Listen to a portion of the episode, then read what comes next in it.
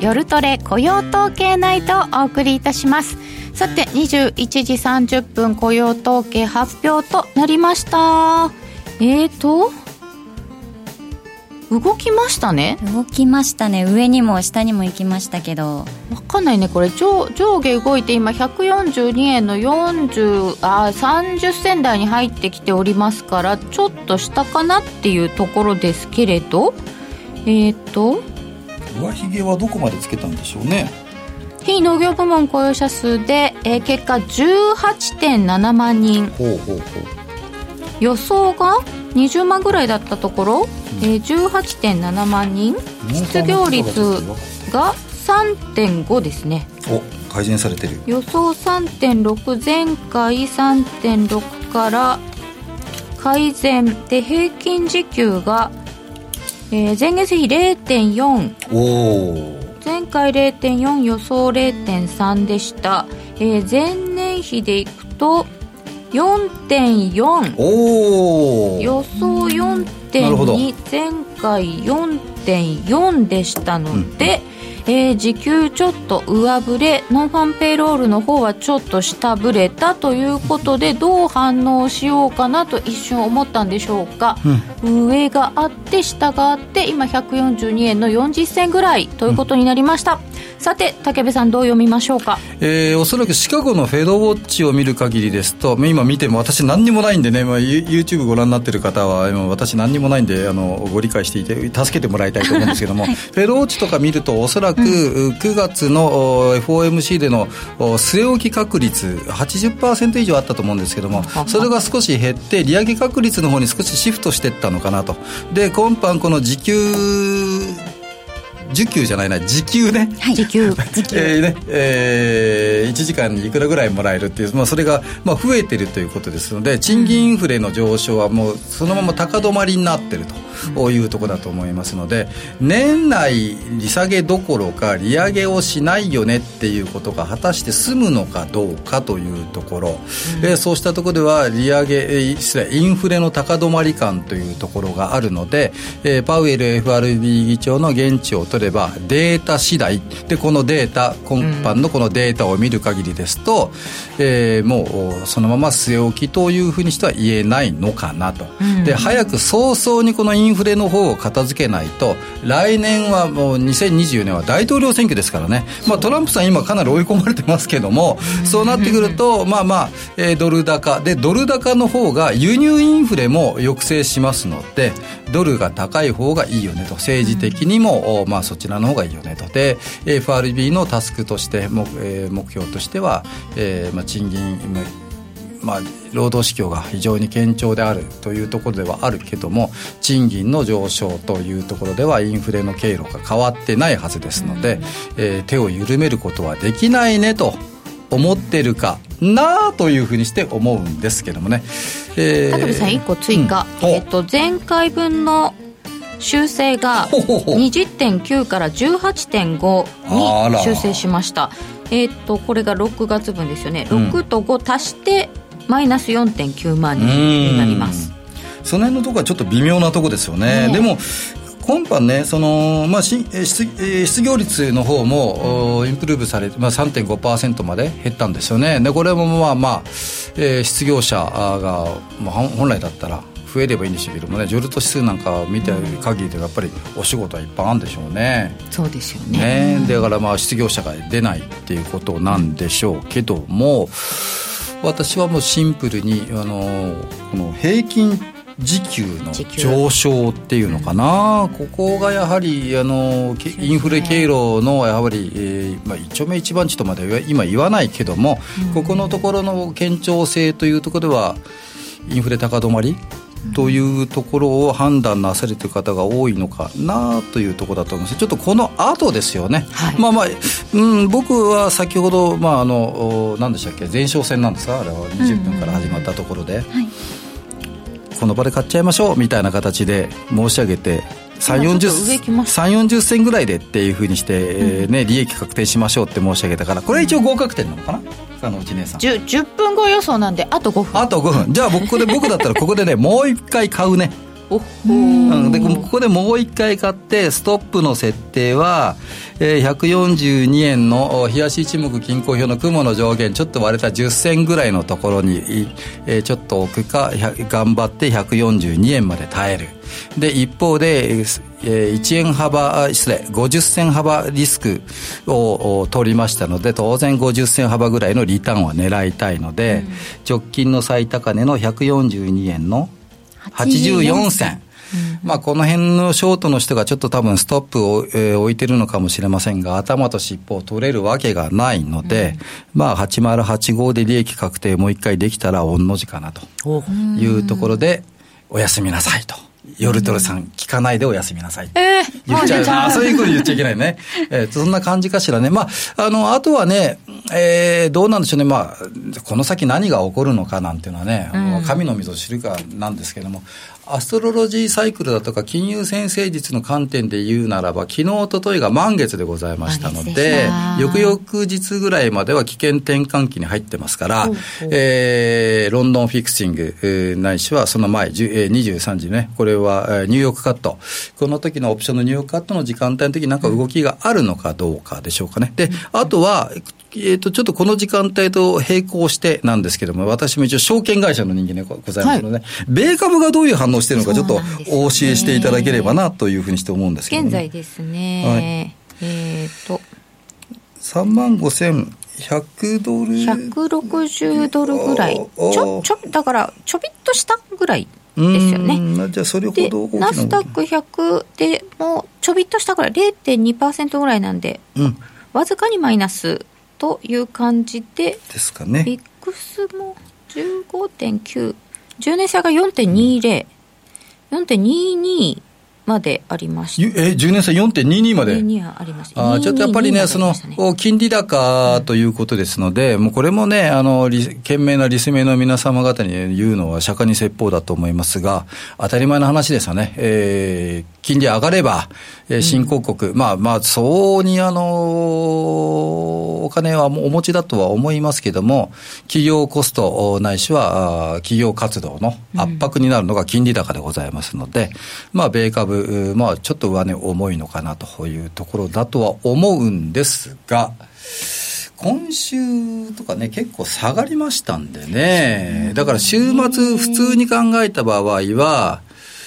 えー、まあ、相坂さんの方が多分もう、私は、金賞法の観点で持ち、ポジション持ってますって言ったら、私はもう来週席ないですからあれなんですけど、今週の初めに売ってらっしゃる方は、週末リスク考えたら、買い戻ししますわな。そうですね。ね。だからその辺のスタンスを考えた場合、まあ、そんなに下落しないんじゃないかなというふうにして思うんですが、先ほどの4.2%だとか、うん、ね、10年債金利のって上昇、これどこまでいくのかなっていうのはちょっと興味ありますね。で、これに支えられて、ドルが何気なくどっぽ高になって終わってるのかどうかが、まあ、朝あの4時、6時、5時。高になって。うん、なるかどうか、うん、であとはユーロドルですかね、ね。今が、えー、ユーロドル。はい、ユーロドルが現在1.9、1.4ですね。なんかね、私ね、ちょっと変な話なんですけども、はい、急に、急にバカな話言って 怒られそうですけどね。なん？か久しぶりになんかね、為替に関連するコメントばっかりで許されてるのかと思って、なんかね、結構今急に嬉しくなってきちゃってね。何ですか、それ。いや、私ね、出演させていただく番組ってね、まあ、まあ、あの、基本的に株の番組で為替の観点で切り込んでくれって話なんだけども、原則為替の話ばっかりでいいのかっていうふうにして思うと、なんかね、今急になんかね、ちょっとにやけてきちゃってね。もう為替ばっかりで。ね、為替ばっかりでね。で、はい、えっ、ー、とね、ユーロドルがね、今1.09の、ですね、うん、これもね、ちょっと1.09まではちょっと下がらないと思うんですけど、上上下にちょっとね、オプションがあるっていう話は聞いてはいたんですけども、ユーロドルも結構ね、この辺のところ1.09の30、60ぐらいの間でずっとちょっとここ、ね、数時間ちょっと横ばい、まあ雇用統計があったからなんでしょうけども、えー、もうちょっと下、直近のこの大坂さん、一番左のところ、最安どこなんですかね、それ。えっと、1.09の、うん、15 1.09の15。じゃあ1.09攻めたいね。さて、40分になりました。はい、今、142円の57銭ぐらい、うん、ということは、うん、10分前比で言うと？みやちゃんの10分前10分前が、えっ、ー、と、142の、えっ、ー、と、60銭だったので、60銭ぐらいだったので。ほぼ横ですね。ね。じゃあもうエグジットして終わりですね。皆さん結構横、無風予想全もかも、みたいな方いらっしゃって、ね、定番の横か、これは横ですな。うん、あ、そうですか。うん、これで終わりかね、鹿野さんね。これ終わり？だからあとは地利高になるのかどうか。うん。なんかちょっとガチャガチャってして、方向感出ませんかね、これは。でもちょっとこの時給高めだなっていうところは。うん、ちょっと気になりますね。はい。と言いつつ、ちょっと横という感じの動きでございました。10分間は。さて、この後は、散り高になるんでしょうか。本日は、竹部力也さんにお話を伺っております。あれ、改めまして、岡三証券投資情報部の竹部力也さん、初登場でございます。よろしくお願いいたします。みやちゃんよろしくお願いします。お願いします。お願いします。えー、YouTube のチャット欄で皆様のご意見、ご質問受け付けております。皆さんと一緒にトレード戦略を乗りま、練りましょう。さて、えー、今日の雇用統計、ノンファンペイロール18.7万人予想ちょっと下回る数字でございましたが失業率は3.5%と予想よりも改善しておりました。時給前月比で0.4%前年比で4.4%の伸びと高めの数値。えー、そして労働時間が34.4参加率62.6%という数字となっておりました。で、えー、ちょっと上下しましたが結局横ばいぐらいというドル円の現在状況でございます、えー、さて改めて今回の結果を振り返りますとなかなか反応はしづらいよね電車は空いてたよねっていうご意見ありましたね。そうですね。走り回れましたか、ね、上と下はわしゃわしゃわしゃって。結局元の位置に戻ってくるみたいな感じでしたね。ね、結局戻ってくるところがなかなかお行儀良いというかなというか。なんかチャート心電図だから爆横だと脈止まってるなんて意見も、えー、爆横ってね。爆なのに横っていうね、はい、うんえー、あそうですね。ADP 相変わらず乖離がありますね。うん。ですね。なんかねデータの取り方がねちょっと変更で私はインデックスアナリストじゃないのでちょっと詳しく知らないんですけどいろんなね取り方が変わってきたっていう話ですよね、ちょっと乖離しているのでねあまり参考にならないっていうところもあるのかもしれませんけども、まあでもねじゃあ暗闇の中で何ヒントにするのかというとやっぱそうなっちゃいますもんね。ADP だとかね。そうですよね。新規失業保険、ね申請件数あれなんかあの毎週水曜日だから予定表に書いてないんですよね。経済指標予想にさえ、はい、予定表にさえ書いてないのに、うん、あれで毎週動いてるっていう、うん、うん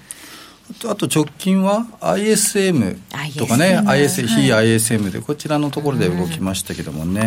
うん。うん、今週の動きについては武部さんどうですか？どのあたりがポイントでした？今週はねやっぱりその1日に発表されたあのフィッチなんでしょうね、あの米英国の、で、これね、面白いのは、あのニューヨークの方々の方が結構ドライで、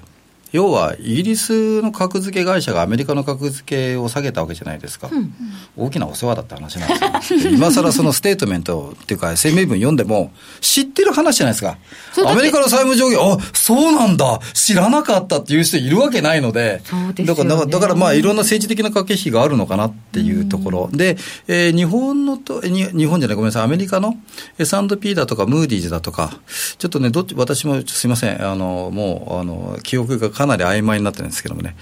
えー、共和党系のところが S&P だったのかな、であのオバマさんの時に確かあの変えて、社長さんとか変わったのかな、確かな、いろいろやっぱり責任あるね、あのところでありますよね、だから、あのよくね、あのテレビ、ね、なんかであの芸能人さんのね、勝手格付けなんていうのありますけども、まあ、あれって似て非なるものかもしれませんけど、まあ、同じようなもんですよね。まあ、よく言われるのが、あの2008年の時も、ずっと格付け上だったよね。うん。証券会社とかの格付けも、上位のまんまだったのに、いきなりリーマンショック来たよねっていう。だからその格付けね、ね。そうだから格付けね、なんでかって言ったときに、説明責任があるので、だからなんて言うんでしょうね、ちょっと変な言い方ですけど、いや、これなんとかと思うんだけど、え、本当かよ、だって、加納内さんが言ってますもんとか、ね、愛想さんが言ってますもんっていう、こう、なんかバックボーンっていうか、バックデータが医療なわけですよ。で、これがその機関投資家さん、ないしはその大手法人さんのセールスなんかには、もしくはリテール個人の方々には、そういう説明責任かバックデータが求められて、誰が言ってんのって話になったときに、この方が言ってます、ここからの格付けでって言うと、ああ、そうかって話になるので、今日なんか結構ね、なんか、ドロドロとした話ばっかりしてますけど。ええちょっと内幕を暴露するリッキー。あんまり言っちゃいけないのかな。いや、でも、格付け会社はみんなそうだと思皆さん分かってんでしょ？いや、だってこ、ね、今回もみんなそう思ってるけど、うん、なんかこれをだから株の場合は、利食いたかったんだよね、みたいな感じもしたりして。ですよね。なんかドル円とかも普通に、あれ、利食いかなみたいな。うん、で、その格下げ焼けされて、米株も下がって、日経平均も、まあ日経平均もちょっとね、利益確定だとか、いろんなリバランス、ね、でも下がったけどね。ね、リバランスだとかって話にあるんでしょうけども、問題はその、どうなんでしょうね、先週のまさに今日話題であった、えー、日銀の金融政策決定会合においての、うん、おどっちつかずの相本中ってやつですよな。あの修正なのか、えー、柔軟化なのか、で、両方ですみたいなね、あの、上田総裁もおっしゃってましたけれども、えー、まあ言葉は非常に曖昧にして曖昧なんですが、よくよく考えてみたら、えー、通貨当局ができない、すぐに、まあ、為替介入はすぐにできるんでしょうけども、えー、金融政策に対して、財務省の財務官もかなり踏み込んで、賃金成功だとかインフレの方が上昇していますよねっていうことを24日だったかな、おっしゃおっしゃって、神田さんが、神田さんがそれを言うんだと、でその後に、えー、当日の日銀の金融政策決定会合において、上田総裁が為替のボラティリティにも配慮していると、えー、日銀法にも財務省の設置法にもそんなのないぞっていうふうにして思うのが、まあ、われなんですけれども、おじゃあ、それぞれの領域のところに踏み込むことになったんだと。そうすると、えー、今ラジオ聞いてらっしゃる方にぜひチェックしていただければと思うんですけども、日銀のホームページで日銀の金融政策決定会合の結果、こんなの出ましたよっていうのが、えー、欄があるんですけどね、はい、そこのところをクリックして見ていくと、これこれこれこれ、こういう理由で今回やりました、やりました、やりました。で、一番最後のところに、誰が出席したか。っていう、オブザーバーの出席のところがあるんですよ。で、そこのところに政府系からの方々の、えー、出席者のお名前があって、で、えー、こういう方は、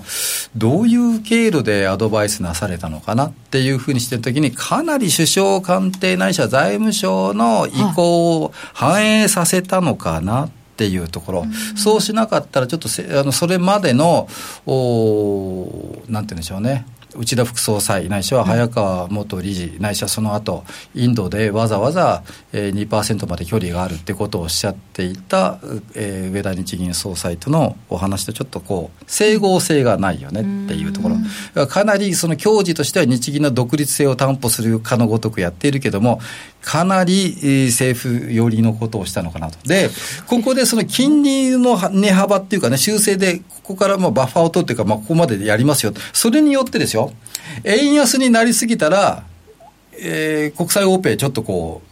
高めでちょっと強めにしてね。で、ダメ、まあ、円高になっちゃったら、こう、ちょっと今度は緩めにっていうふうにして、金利操作をすることによって、為替の操作ができるわけじゃないですか。そうですね。で、えー、その以前から6月の28日、俺結構そういうところだけスラスラ入れんだよな。他の勉強できなかったくせにね。6月の確かに28日に、あらゆるオプションっていうような形で神田財務官がその為替の乱高下というかね、えー、抑制に関しておっしゃってたので、うん、それも一つ、まあ、えー、日銀と財務省の二人三脚、政府との連携強化というんだったらば、やっぱりこれもオプションの一つになってるのかなというところだと思いますので、うん、まあ、今日ね、雇用統計でちょっとこう、まあ、結果としてこのままなのかなっていう感じも、まあ、個人的にはちょっとじわり高いかないかなっていうふうに思うんですが、うん、大枠で見た場合は、やはりその、もうそろそろ横ばいの枠なのかなっっていうような、うん、135円、145円、うんうん、135円に行ったら、まあ、ちょっとね、まあ、為替想定、えー、輸出入産の、えー、想定為替レートのところではその辺近くなってくるので、そこからさらなる円高に行かなきゃいいやねっていうような加減と、一方で145円、えー、想定為替レートから大きく離れて、えーでえー、介入牽制ないしは昨年の介入があったっていうようなところで145円が意識される、うん、そこの大枠の中での、まあ、横ばいの始まり。横ばいの始まり、うん、でそこでこうちょっと可愛く小首かしげてみたんですけども横ばいの始まりって言っても今月の下旬にはジャクソンホール会合ありますんでね。そそこでまあおそらく金融政策一丁目一番地えー、ラガルド総裁 ECB もはじめとして、まあまあいろんな各、ベイリーさんもね、利上げをなさったのが英国中銀ね、うん、その他の方々、上田さんもそうですし、パウエルさんもそうでしょうけども、えー、主要国の金融政策に関するもう一回、えー、まあ、リコンファームというかね、えー、もう一回こんな方向ですと、ベクトルを示すことによって、再起動するのかなっていう感じはちょっとまあ、思ってはいるんですが、今日はもう方向性が分からなかったら、うん、うんポジションは早々にエグジットして週末に向けての方があいいのかなっていうようなのはちょっとだんだん思ってきましたけどね。ですか、うん、えー、今142円の25ぐらい。ちょっと下げてきましたね。ね。うん、でこれジャクソンホールがこの後の注目ですかね？そうですね、あのー、今日ね、いっぱい YouTube のね、ところとちょっと合わせて、もしね、資料をご覧になっていただければと思うんで。すが、武部がちょっとこう意識しているのは、はい、えー、自分で書いておいて自分で忘れちゃうんだけど、なんだっけかな。今日の武部さんのタイトルは、ドル円は夏休み返上か？うん。その夕方は緊張の夏って言ってた、うん、夕方は緊張の夏そう、うん、あのー、夏休み返上、うん雇用統計ないしはその来週、再来週ですか、それぞれ、はい、えー、日銀、えー、失礼、アメリカの CPI ないしはに、えー、日本がの、消費者物価指数があるんですけども、はい、来週、ちょっとね、私はその、ちょっと非常に地味に注目してるんですけども、私、ここにね、多分ね、うん、これ書いてる。武部さんのなんかのノートが、すごくかわいいノートが。武部ノート、これね、うん、これほら、言ったこと忘れちゃうんで、全部メモってんのよ。すっごい細かい。細かいでしょ意外とねあの、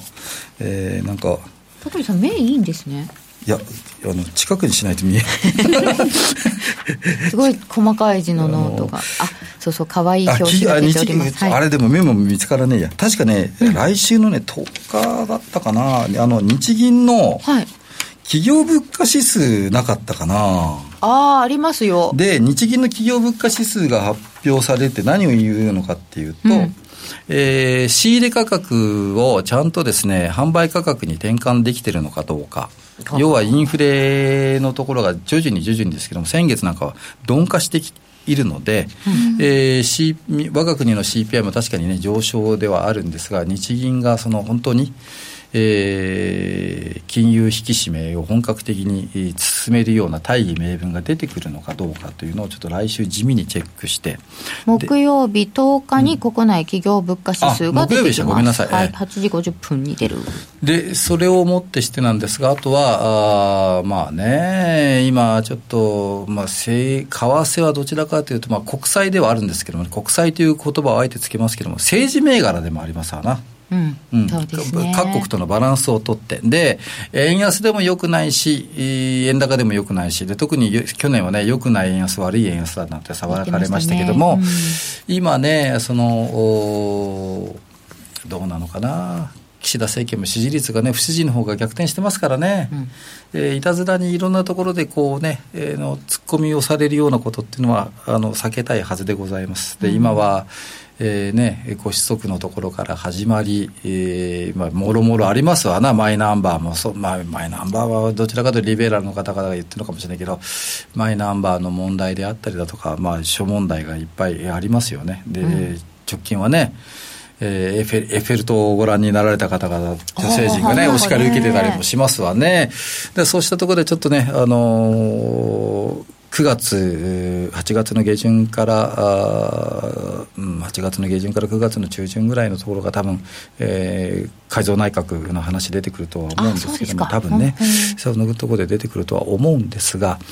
うんやっぱり人気は落としたくないですよね、で確か10月に入って、ちょうど岸田政権も2年目になるのかな、ね、意外とね、そういった動きになってますけどもね、まあ、この間、先だってもね、サラリーマン増税なんてはないよっていうような話でね、おっしゃってましたが、ちょっとね、どこまでがどうなのか、ようわからないので、でせめて、その為替ぐらいはって言ったら変な言い方ですけどもね、えー、米国とね、えー、米国の財務省の為替報告書からもせっかく監視対象国が外れて、日米でのその連携というようなものがね、すらっと言えるんであるんだったらば、まあ、ちょっとね、意にそぐわぬ動きに関しては、介入する、まあ、介入というか牽制する、ないしは、えー、そこから我々が紐解きたいのは、急激なスピードに対しておっしゃってるのか、ないしは水準感でもっておっしゃってるのか、下がってる時には言わねえじゃねえかって思うんですけどもね、あんまりね、まあ、びっくりするような、この間ね、7月の上旬の時みたいに、円キャリートレードの巻き戻しでしょみたいなことをね、おっしゃってる時もありましたけどもね、あの神田財務官とかがね、まあでも急激な動き、円高に関してはあまり言わないので、円安に関してはおっしゃると。今はね。ね。で、まあ、円安の方が、ね、去年でしょうかね、ちょうどそのコロナが少し下火になって、唇を切り始めたのが高市早苗さんであったり、あとは菅さんであったりなんですけども、インバウンド消費と。はい、いうところでね、通貨安に伴う外国の方々のまあ、国内消費の盛り上げ。そうですよね、ね、通貨安の方がいい。いっぱい買えるよ、ね、ですよね。いっぱい買ってもらっていっぱいやっても今日もこちらに来るにあたって銀座線はもうずほとんどね外国の方が多かったですよ。あでしょう、うん、でまあまあなるほどと思ったのは渋谷と浅草の間をつなげてるのでね外国の方やっぱり多いのかなと。すごかったんですけどもね、でもその、えー、通貨安、じゃあ一方的にワンサイドで通貨安がいいのかっていうと、今ね、あんまりそれほど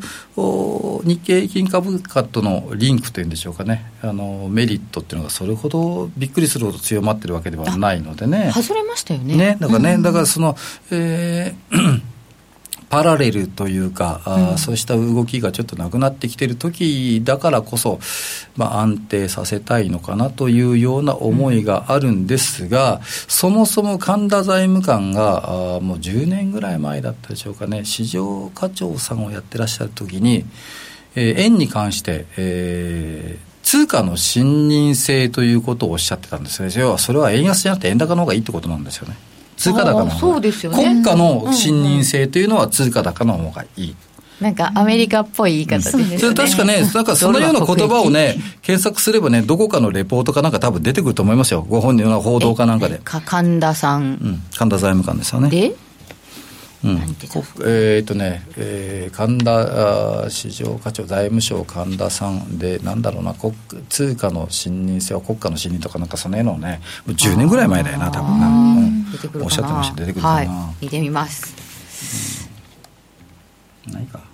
神田財務官3年目続投とか、最近のやつが出てくる。ですよね。10 年以上前ですよね。まだね、為替市場課長さんとかなんかそれぐらいの。10年前とかやとなかなか出てこないですよね、これね。あ、でも調べてみましょう。そんなことも言っていた神田さんだということを踏まえて。でも、まあ、今度は失礼な言い方すると、まあ、そうは言ったってね、あの、官僚さんですから、国の方針に逆らうわけがないので、まあね、ね、そちらのベクトルには寄せるでしょうね、で今は少なくとも、まあえー、アベノミクス発動以来、通貨安というのが、まあ、国益、国税につながっているというところでございますので、でね。ね。まあ、過度な円安というのには、スピード感を持ってして、やっぱり牽制なされるんでしょうけどね、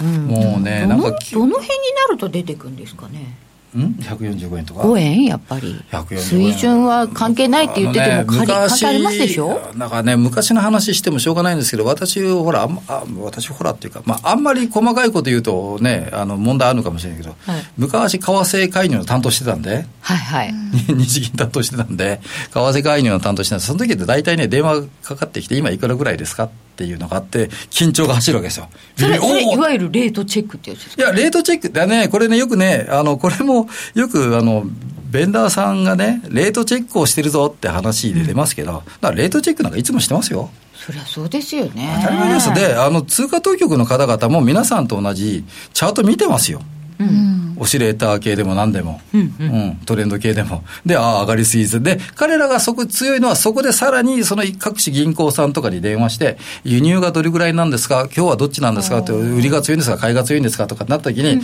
えー、まあまあ、普通の会話をなされるんでしょうけども、えー、なんか過度に強まってる時に、やはりまだまだ、あの、買いが強いんですか？とかっていうようなヒアリングがあった時、おおなんか当局、なんか、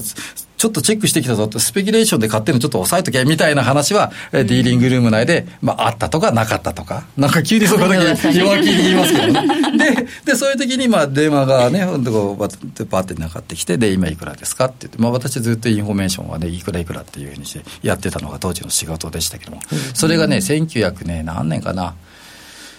99年とかそれぐらいだったかな。私も分かんないやな。まだ私たちが FX っていう参加の仕方をできなかった頃ですね。えーと、そうですね、シンガポールで始まって、うん、コモディティ計算のところで始まってっていうところだったでしょうかね、うん、特定の、えー、コモディティ計算の FX 会社さんが証券会社の名前という形で看板を変えていって始めて、で、私もそこに、あの、ちょっと行くことになりましたね。えー、で、そこで初めて、日本で初めて信託保全スキームなんていうのがね、できましてね。で、それを、当局さんがあのいいのか？こんなことベラベラベラベラ喋って鹿野内さん。うんいいいいですけどやめとこう。ちょっと戻りましょうか。ちょっとやめときゃなんかだから、ね、うん、だからなんか今なんかなんかペラペラペラペラ 男がペラペラ喋るのはよくないからね。だんまりだ。でもラジオでだんまりってありえないね。ありえない、ね、私あの始末書書かなきゃいけない。えー、奴隷は夏休み返上かということで今日は、えー、いっぱい資料いただいておりますけれども、はい。えー、雇用統計出ましたんで、雇用統計5のあたりから見ていきましょうか。そうですね、資料のところで、えー、っと、ドル側の事情、円側の事情あたり。ドル側の事情、ちょっと何何持ってかなきゃな、メモ、メモ用紙、自分のメモ用紙がいっぱいあったんで、あれですが、ペラペラ喋らせてください、えー、何が出てくるか分かりません、はい、ごめんなさい、えー、っと、雇用統計後か。で、雇用統計後というところの今日テーマを重きに置けというような影の指令もありましたので、えっ、ー、と、YouTube のところで資料をチェックしていただければと思いますけれども、ドル事情と円事情をちょっとチェックしたいと思いますが、冒頭にちょっとお話ししましたのでね、はい、えー、FOMC の据え置きないしは利上げの確率に、今夜の雇用統計、平均時給、労働需給の弛緩ないしはそうした賃金インフレが免疫をしますよねと。で、これがドル事情。で、円事情においては臨時の国債オペ、円金利の上昇の抑制、ないしはこうしたものをまあ上下、ハンドリングすることによって、えー、通貨当局のまあリカバーをするというような見方で、うん、えー金利差は見たいんですが、若干金利差は縮小してきましたのでね、うん、以前のようなドル一辺倒での投資妙味というような形は、少しこうインセンティブは若干ではありますけども、交代という言い方はしてもいいのかなというふうにして思うんですが、基本的に中長期運用の流れの中で、日銀が完全に180度方向転換しているわけではないので、うん、まあ、ドル買いインセンティブは大枠で見た場合はまだまだありますよね。ご存知のところ、この、えー、10年債金利だって、まあ、まだまだ0.6%程度しかないですよね。0.64、うん。ねで債券市場のところの関係者、まあ、当社当社にも債券のトレーディング部門ありますけれども、まあまあ、ある程度織り込んではいるようですので、そんなに切迫しているような動きの方がないけども、逆にあの10年債金利の今般のそのフィッチなんかの格下げ、はい、何しろその需給の弛緩というところにちょっとフォーカスして、うん、次の資料をちょっとご覧になっていただければと思うんですけども。えー、7月の下旬に FOMC と日銀の金融政策が注目されましたよね。で、ここで、で、ポイントとして押さえておきたいのは1点だけなんですが、7月の28日に、日銀の金融政策決定会合が、まあ、先ほど申し上げたように、修正ではなくて、まあ、柔軟化という言葉で、えー、実質ですけども、金利幅の変動を、まあ、認めたわけでございますけども、この時、次の資料、ちょっとご覧になっていただければと思いますけども、日銀 YCC 報道にドル円は並走したというふうにして書かせていただいてるんですが、なぜ円安に、うん、なぜ円安に？と。日銀は引き締めの方に走ったのになんで円安に？っていう話なんですが、この緑色のところで右の方に行ってるときには、だから要は先ほどの、お鹿野内さんおっしゃっていただいたように、はい、米債の金利が上がってるんですよ。で、米債の金利がな何故に上がったのかっていうと、例えばニック・ウィルスさんだとか、ウォール・ストリート・ジャーナルの名物記者さんがね、ツイッターなどでも見解示してましたけども、日銀がその、要は JGB、日本国債においての、まあ、見直しというところで、えーまあ、アセットアロケーションとまでは言わない、ニューマネーは湧いてくるわけがないので、えー、機関投資家さんは JGB、日本国債の方に向けての動きを強めるだろうと。そうなってくると強めたら、米債の方を振り向いてくれる力は後退するだろうと。後退したらどうなるのか、米債は売られちゃうよねと。売られちゃったら金利上昇しちゃうよねと。まあ、ややこしいですよね。風が吹けばなんとかの世界なんですが、えー、米債価格の下落に伴って、えー、この時、7月の28日ぐらいからですかね、えー、米債金利の方はあ4%に向かって、ボンボコボンボコ上昇していると。でも、どどそうそうなんですけど、うん、4%, 4のアメリカ国債の魅力が、うんうん薄れて売るっていうほどでもないですよね、まだやっぱり4%あるわけじゃないですか。あるわけですね。だから、うん、だからそこが難しいのは、鹿内さんのような優秀なディーラー、何か大阪さんのような優秀なアグレッシブなディーラーはそういうふうに発想するんだが、サラリーマンなんですよ。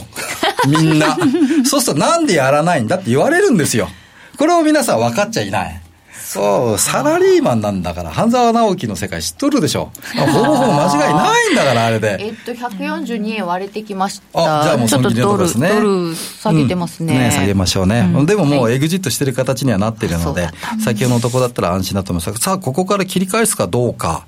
でしょうね。うサラリーマンだからそうなっちゃうの？ね、じゃあ何無視して動くの？ガバナンスないじゃん、そんな銀行、金融機関、証券会社。当たり前でしょう。まあ、いろいろ形でルールがあって、しきたりがあって、だから、大坂さんと、うん、例えば、鹿内さんがね、よ、これ今142円になったと。で、ここで何言ってんだと。ここで100万ドル、500万ドル、1000万ドル買うぞと。さ、事前にバッファーがあれば許されますよ。何しは、個人投資家さんだったら、FX 投資家さんだったら、自分の口座の中で、FX 投資家さんが許してくれる限り、ボンボコボンボコ変えれますよね。自分がチーフディーラーであり、自分が資金為替部長であり、自分が担当重役であり、自分が頭取であるわけだから。ところがよ、サラリーマンのところでここがあった時、いやもう自己資本比率いっぱいだし、持ち高いっぱいだしって、どこから持ってくんだ？以前は、ちょっとわかんない。ここだけ本当わかんないんだ。以前はね、じゃあちょっと竹部の名前で買ったことにしようぜって言って、3人分合わせてねっていうのはあったかもしれないけど、今は、どうなんだろう、そこまではしてないと思うんだよね。となってくると、大阪さん、私もこれ、私のポジションもいっぱいいっぱい。で、彼女さんも、私ももう、あの、会社で決められてる持ち高のところを超えてるわって話だったら、もう買えないじゃん。あと無視して買うのかって話ですね。それは無理。ということでしょうね。はい、うん、なんか困ってる皆さん。あのね愛坂みやちゃん。愛坂さんね。大坂さんって言っちゃったね。大丈夫です、えー、で、えー、これがどうもこの YCC があったのに、うん、なんかこんな動きになっちゃったよっていうところでしたけれども、うんうん、これから先はどこに注目していったらいいのかなっていうのを、いろんな人の発言から探っていただいてあります。うん、はい。えー、そうしたところでは、あの、愛坂さんとか、加納内さんの発言は無視してます。ここのところで要人発言にヒントありかというところで、えー、先ほど申し上げましたけども、一番最後のところでしょうかね。今回は為替市場のボラティリティも含めて考えているということを上田日銀総裁が7月の28日におっしゃった。すいません、これちょっとね、YouTube の方見づらいかもしれませんけども、えー、竹部の手書きでございますので許してください。で、あとは内田日銀副総裁が一昨日でしょうかね、うん、えー、必要なら過度な金利の上昇は抑制する。為替は経済に影響を及ぼす重要なファクターと。えー、まあ当たり前なのことかもしれませんけども、ここにやっぱり踏み込んでおっしゃったというところが、えー、踏み込んでますよね。うん、ここまで、ほう、ここまで言うかと。うん、で、これもね、あの、まあ日銀さん、中央銀行ですからね、サラリーマンとまでは言いませんけどもね、日銀我が国の金融政策を担っていただいている方々ですからあれなんですが、やはり違う部署だとか違う省庁のところに踏み込んで発言するのって基本的にはお役人さんないですよ。あ自分の手に取りないでだって法律で定義されてないんだもんそうですね、うん、なんでするのって話ですよね。だからここは、うん、えー、相応に首相官邸ないしは財務省との、まあ、連携、コミット、確認。まあ当たり前ですよね。よね政府と日銀のね、連携っていうのはこれは当たり前の話なの。だから、以前に、えっ、ー、と、半年ぐらい前ですかね、え皆さん覚えてらっしゃいますでしょうかね、黒田日銀総裁がご退任なされるときに、アコードの見直しがうんちゃらかんちゃらってありましたよね。あるわけないでしょって普通の人はみんな思ってましたよ。だって、じゃあ日銀は独立を担保する、これもね、今日ちょっと口が悪いかもしれないけど、リベラルなね、あの政党政治の方々が、日銀は、あの、まあこれね、某お亡くなられた、あ首相さんがあの子会社だっていうふうにしておっしゃいましたけど、ね、あそうね、いや子会社とまでは、さすがに私もね、子会社とまでは言いませんが、うん、総裁の任命権者誰持ってるんですかって話ですよね。あそうですよね。政府じゃん。そうですよね。ね。私たち持ってませんよね。持ってません。別に公民館だと、ね、公民館とか小学校とか中学校のとこで、土日で事前前投票とかしませんよね。同調人事でしょ？で国が決めてるわけですよ。国って誰よって？政府でしょ？政府ってどこよったら、自民党と岸田政権でしょ。うん、他に何があんのよって話で。だからそこの意向が反映されなかったらおかしいでしょ。教科書にも載ってますよね。ねですよね。社会の教科書出てますよね。だからそうなってくると、逆に言うと中央銀行が独走してるって話になるわけですよ。ああさすがに某トルコ中央銀行とまで言いませんよ。いやいやいやいやいやいやいやあれはちょっとすげえなって話になりますが、ある程度の大人のね、所作というか、うん、そうなってくると FRB だってそうですし、どこもそうですよね。だからそうなってくると、ある種、まあ、こうしたところ、ただし、今までね、あ本当に、え、中央銀行との関係性というのはかなり、えー、政府は、私は配慮してらしたんだと思いますが、やはりその今、新たな局面に入ってきて、そして、えー、まあね、介入の購入額っていうんですかね、あの、マネタリーベースも、600兆超えてるわけじゃないですか、えー、この10年間ぐらいでね、それを徐々に徐々に吐き出していくと、やっぱり10年ぐらいかかるわけですよ。だってずっと食べてたもの一気に引き締めから、緩和から引き締めにって、ポーンってできたら、大変ですよ。そうですよね。金利が今5%だとか8%とかになったら、どうしますと、我が国においても企業活動はもう停滞するだろうし、住宅ローンも多分大変だろうし、企業活動はもう大変だし、ゼロゼロ融資で、ようやくコロナで一段落して、で、これから返済にって、今年の5月からなってるわけですよね。大変ですか、ね、金利上がっちゃうわけですよね。だからその辺のところは、いくらなんでも、あの、まあ、いろいろなね、皆さんね、えー、政策、政治の、ないしは思想のベクトルで是非はあろうかと思いますが、そこまでとんちんかんのことは するとは思いません。で、これで今、こうしたものを、まあ、今位の永田町の方々は、これから来週から再来週ぐらいかな、うん、地元に帰って、支援の支援者の皆さん方に話聞くわけですよ。お盆か。お盆です。お盆ですよ。お盆帰って、相坂さんどうですか?って言ったら、あんたね、これだ、何やってんだよとかって言われて、あ、すいません、相坂さんって、引き続きご支援のことよろしくます。どうなんですか、かのうちさんって。あんたさ、この間のあの日銀のなんで、そんな話になるんですよ、必ず。地元でね。地元で。で、それを書いて、部会とかいろんなところで言うわけでしょ?うん、で、こんな声出てました、あんな声で、まあ、そうかって言って、まあ、そうは言ってもねって、まあ、無視してやるかもしれませんけど、普通は、やっぱりね、聞く力をお持ちの首相なわけですから、いろんなところからの声を拾い上げて、ちょっとやめとこっかとかっていうのもあっておかしくはないですよね。ねただし、ただし9月の下旬になったらまた日銀の金融政策決定会合ありますよね。うん、まあまたね、盛り上がるという意味合いでは市場参加者としては、まあ、また一つイベント的なものはあるなとは思いますが、本気で思ってなくてもなんとなくその頃になると、うん、なんか意識してるような動きをしますよね。しますよね。うん、だからまあそうすると今回皆さんがああっていうふうに私もねおおって久しぶりに思ったんですが、うん日銀の金融政策決定会合が始まる、まあ、10時間前、ないしは前日、前々日の深夜の2時。2時日本経済新聞の早釣り電子版。ここが要チェックですよ。また？ああ、もう日本経済新聞社さんあっての。だってあれだって、デマだったら大変で、でデマ化すると大変ですよ。いやいやいや。日経新聞さんが、日本経済新聞が出して一面のものが出したのが、それはすいません、ありませんでした。そんなこと許されるって話だから、あれが出た瞬間に、ああ、ああなるんだろうねって、それはみんな思いますよ。まあね。うん。あの、某なんとかスポーツじゃないんだから。UFO が出たとか UFO 捕まえたとかって、そういうあの新聞の種類が違うんだから、日本経済新聞だよ。一面出すんだよ。一面ですもんね。一面でしょ？あれ、だから、担当者全員、あの、すいません、FX のやり方教えてもらえませんかって、あいさんの時に相当聞きに行きますよ。どうなさったんですかって、いや、ちょっと仕事が変わったもんで、って言って、いや、それクビになったんでしょって話ですよね。だからそうなってくると、マーケットから取っていくしかないので、まあまあ、普通の話ですよ。だから、意外とね、そのアンチ、ないしはいろいろね、ベクトルの思い違い、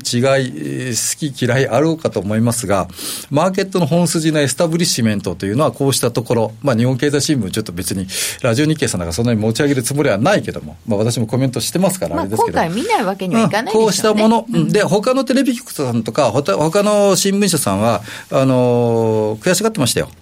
ああ、そうなんですね。うん、僕が知ってるところ、某局、あと某新聞。うん。しょうがないよね。うん、昔から、まあ、で逆に言うとね、まあ、相手ガス抜きでアドバルーンで陸、ね、っていう話もなきにしもあるかもしれないけども、うん、まあ、でもそれだけの、ね、情報収集能力っていうのはやはり、えー、日本経済新聞ないしは日経グループだからこそっていうところはこのマーケット見る上では欠かせない。ないしはあと外資のね。今回、うん、結構あのブルームバーグとかもブルームバーグとロイター同じ日にこう、うん、ちょっと逆方向出してましたよね、だからブルームバーグロイターだから悔しがってるところにいますよ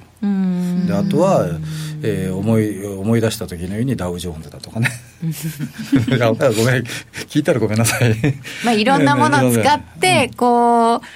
冷やしたり、でねあとはねえっ、ー、ともう一歩踏み込みます今日はね今日は結構破裂するよ。あの、どことは絶対言いませんが、アクセスを稼ぐために飛ばし記事出すところもあるんですよ。まあね。で、知ってるでしょ彼女さんのどこの。いや、知りませんよ。そうそう。なんでこうアクセス稼ぐんだあるじゃないな、そんなの。で、またここ出してんのかってのはありますよ。まあ。うん、でまたないしはね、国内のその特定の政党、ないしはね、えー、記者さん、ないしはあの政治議員さんだとか、えー、その養殖についてらっしゃる方とのコミュニケーションが強いからっていうところで、そこルートで流れてくるっていうスクープ記事だとか、結構あったりしますよね。でもそれは私、マスメディアの人間ではないので、えー、後解説でよく聞いたりしますけども、でも、総じてあの全方位型っていう、特に経済に関しては、まあ、日本経済新聞をね、まあ、改めて読んできなさいよと、電子版でもいいからぐらいの話ですね、また取引画面のところにも出てきますからね、でこれがそんなことないって、そんなことないも何も、じゃあ、あなた、そんだけ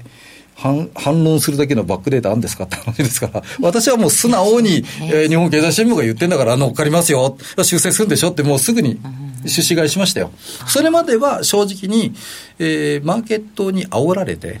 マーケットがこっちだこっちだって言って煽り運転をするような形に、えー、いわゆる日本日本銀行が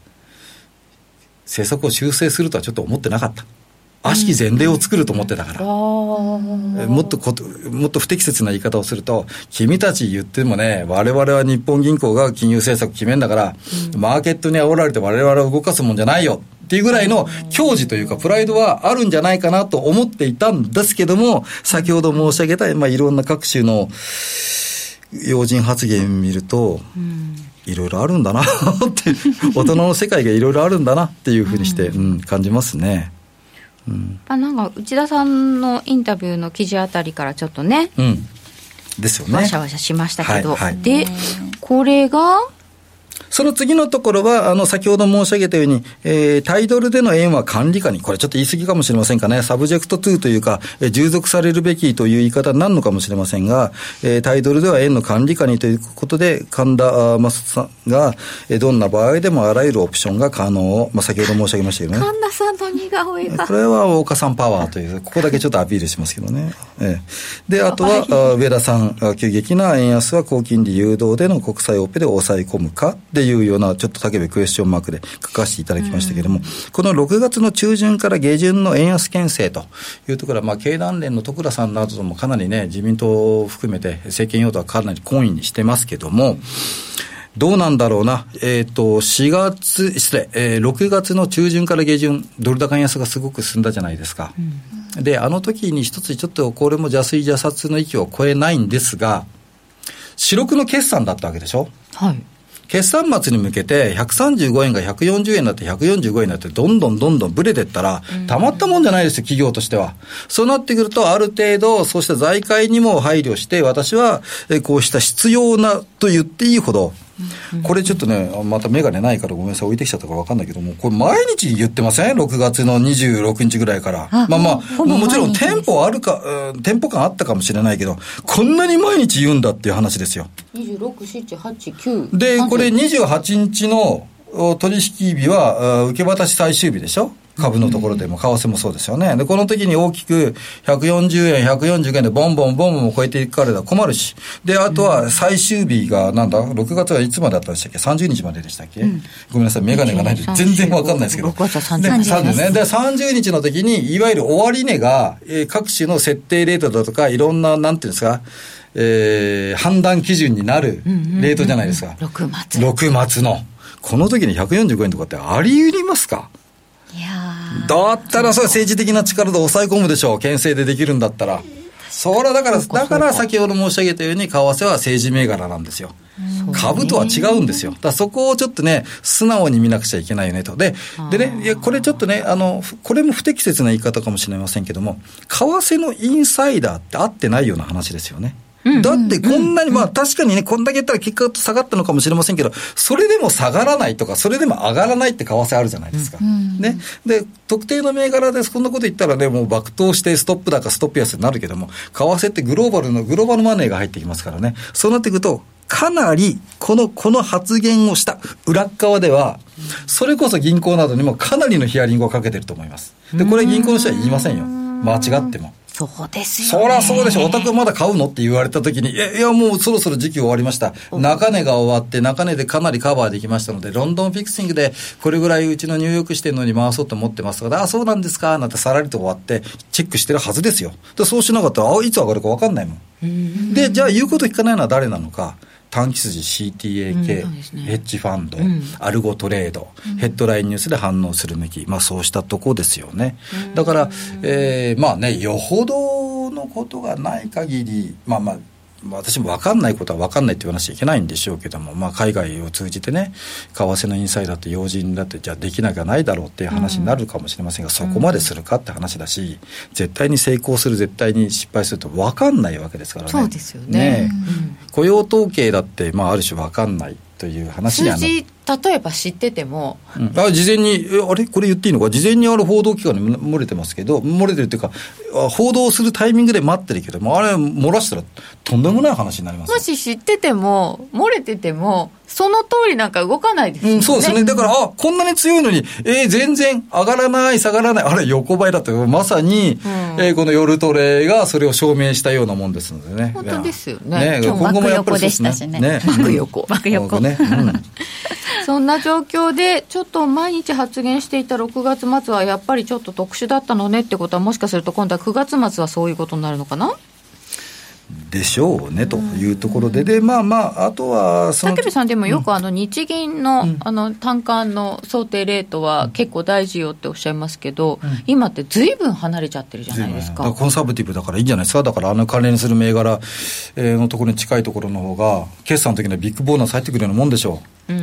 んなにコンサバティブに見ててくれてて、おお、こんなに円安になってる。俺が持ってる銘柄、私が持ってる銘柄、輸出が強いよね。あ、でもちょっと最近はヨーロッパ強いけど、ドル、米国の方が強いのかって、でも、この数字でこれだったらかなり情報修正するだろう。ほら、情報修正した。やった、よかった。そんな元のデータが日銀の単価って思いますよ、うん、企業がね、まだ131円とかで前提出してたりするんですよ。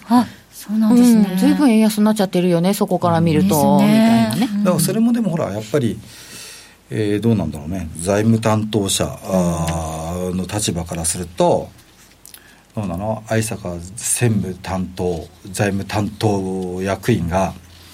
金内君、金内部長、最近はちょっとこう、円安になってるけども、どうなんだいとかって言われて、い。や、でも、まあ、うちのロンドン、ニューヨーク、海外のところ見たら、これぐらいの数字になってますけど、そうか、じゃあ、もう早くドルの手当てした方がいいぞ、そうですか。って言って、ね、で、それを言われてね、どうするのか。で、うん、今どうしようかな、で、担当の武部よね、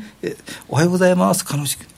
竹部ちょっとおいでって。あの、朝霞、大阪財務担当役員かこんなこと言われたんだけど、じゃあすぐ買いましょうって。それがサラリーマンだからね。ああ、そうか。そう、じゃあすぐ手当てしましょう。って、ね、銀行で、銀行出して、どれぐらいですかって、3か月で3、これぐらいの為替約で、じゃあもうそれですぐやってくださいとか。で予約しちゃうんですね。そう予約しちゃう。それはそうですよね。コンサバティブな数字でやっといた方が後で叱られないもん。そうですね。そこで何言ってんだこれからはもっともっとドル高円安にするだろうって、ずいぶんアグレッシブな会社だなって話だけど、その場合は3人だけの会社だったら許されるかもしれないですけどね。えー、大企業で輸出入の会社ならそうはいかんでしょう。大変だろうな。で、それはあの、そっかっていう話じゃなくて、そりゃそうだよねって話しか私さっきからしてませんからね。うん。うん、まあその辺のところで考えた場合は、まあ普通のところでの、動きかな。これはでもドル円はそうなんですよ、うん、でもドルはどうですかっていうと、最近、ドル円はこうだけど、ドルは弱いよねとか。はい。えっと、ドル円に関しては、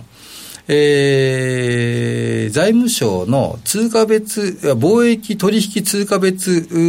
データっていうのが、これも財務省のところで、通貨別取引データって今度、あの、彼女さん、通貨別取引データ。うん、えっ、とね、財務省のお貿易別、通貨別、どっちだ？財務省、財務省の貿易通貨別、なんちゃ、なんかそんなんで、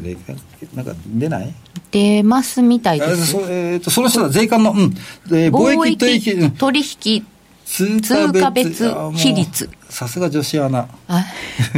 す らすらと。出てきましたよ、PDF が。はい。そこでやってください。そうすると、報道発表。えっ、と、出来高じゃない、ごめんなさい。えー、輸出入に関して、どこ向き、どこ向きは何の通貨で立ててるって出てるでしょ日本からの輸出、アメリカ向け、ほとんどドルとか、ほとんど、えー、円だ、EU、うん。ね、アジア向け、あ、はいはいはい。つまり、その、財務省の、おえー、税務署か、税務署の税関か、ここが発表しているところで、えー、60%から80%ぐらいですよね、大体ドルのところがね、輸出におしなべてね、はい、日本の場合はですよね。えー、で、現建てなんかあんまないですよ。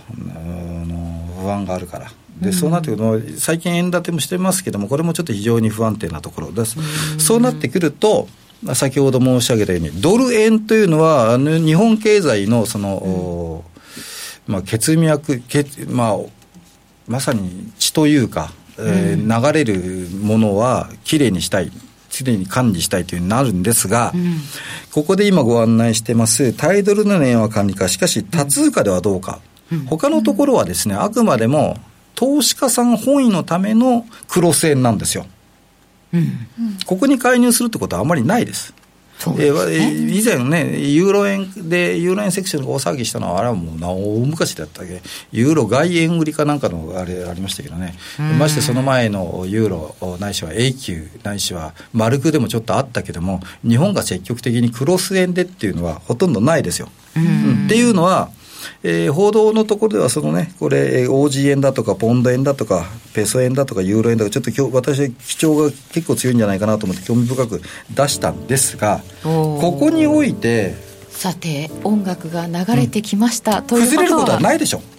まだこんなに話が残っているのですが、うん、今回神回とのお声もいただいております。あらもう残りちょびっとあるのでこの後延長戦で伺いましょうね、えー、雇用統計の結果ノンファンペイロール18.7万人ちょっと予想を下回りましたが時給は強いという結果でした、えー、それでは皆さん雇用統計の夜トレは来月またお耳にかかります、えー、武部さんこの後もうちょっともうちょっと。お付き合いくださいまして YouTube の方でご覧ください。それでは皆さんまた来月